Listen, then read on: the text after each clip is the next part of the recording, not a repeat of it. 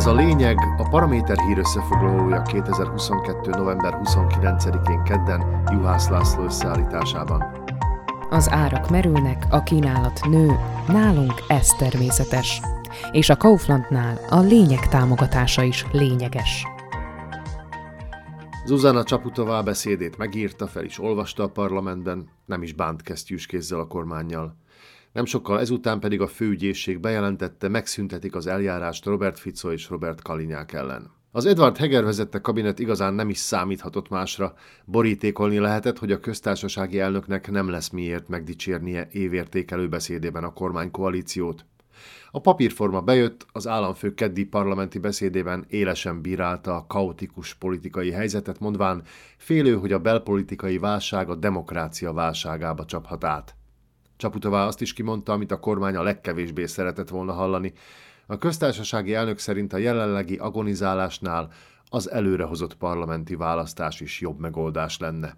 A pártatlanság jegyében azért szólt az elért eredményekről is, megdicsérte a kormányt, amiért sikerült több lábra állítania az energiahordozók beszerzését, és azt, hogy a kabinet lépéseket tesz az energiaárak kompenzációja érdekében. Elismeréssel szólt az egészségügyi dolgozók és a pedagógusok béremeléséről, azt azonban a kormány szemére vetette, tegyük hozzá joggal, hogy sztrájkok és tiltakozások kellettek ahhoz, hogy Hegerék megtegyék ezeket az engedményeket. Čaputová pozitívan értékelte a hatalommal való visszaélés és a korrupció elleni harc területén elért eddigi eredményeket, azonban figyelmeztetett a háromszázhatvanhármas paragrafus használatának veszélyeire.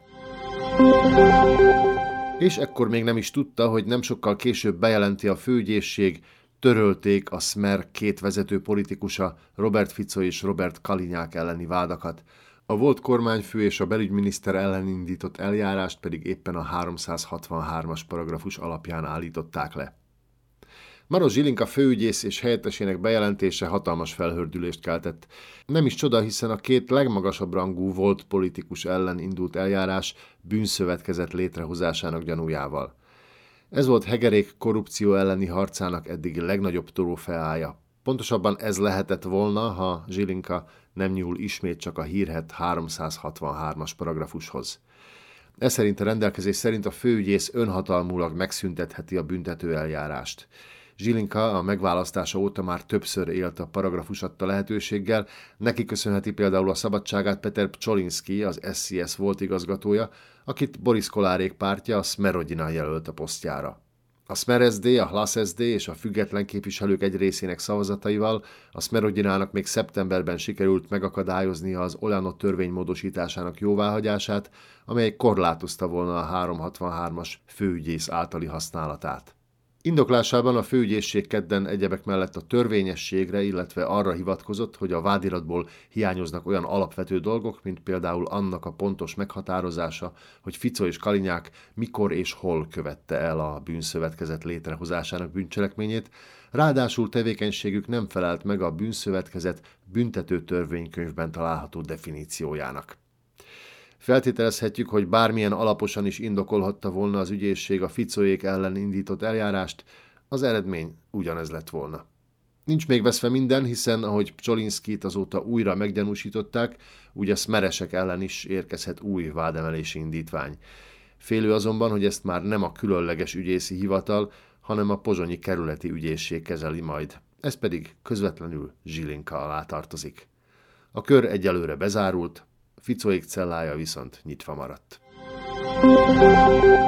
A főügyészség minden esetre elég taktikusan megvárta, amíg az államfő befejezi évértékelő beszédét a parlamentben, csak ezután mertek belecsapni a lecsóba.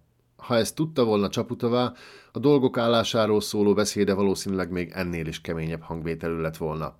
Valójában elég vértelen volt az államfő beszédének a kisebbségekkel foglalkozó passzusa, konkrétumok nélkül általánosságban jelentette ki, mennyire fontos, hogy a nemzeti kisebbségek tagjainak legyen megfelelő lehetőségük a fejlődésre és a nyelvük, kultúrájuk fejlesztésére. Nem szólt arról például, hogy a kormány kétezer-huszonhármas törvénykezési tervébe sem kerül be a kisebbségek jogállásával foglalkozó törvény, amire valószínűleg már keresztet vethetünk. A szövetségnek azonban így is tetszett a beszéd, A szlovákiai magyarok érdekképviseletét is felvállalni akaró gyűjtőpárt nyilatkozatában kiemelte, hogy a köztársasági elnök a korábbi országjelentésekkel ellentétben idén legalább foglalkozott a nemzeti kisebbségek helyzetével is. Ez volt a lényeg kétezer-huszonkettő. november huszonkilencedikén kedden Juhász László összeállításában. Kommentált hírösszefoglalóval legközelebb holnap este jelentkezünk a Paraméteren, podcastjainkat pedig a Paramédia rovatban találják, illetve a Spotify, az Apple Podcasts, a Google Podcasts és a Podbean platformjain.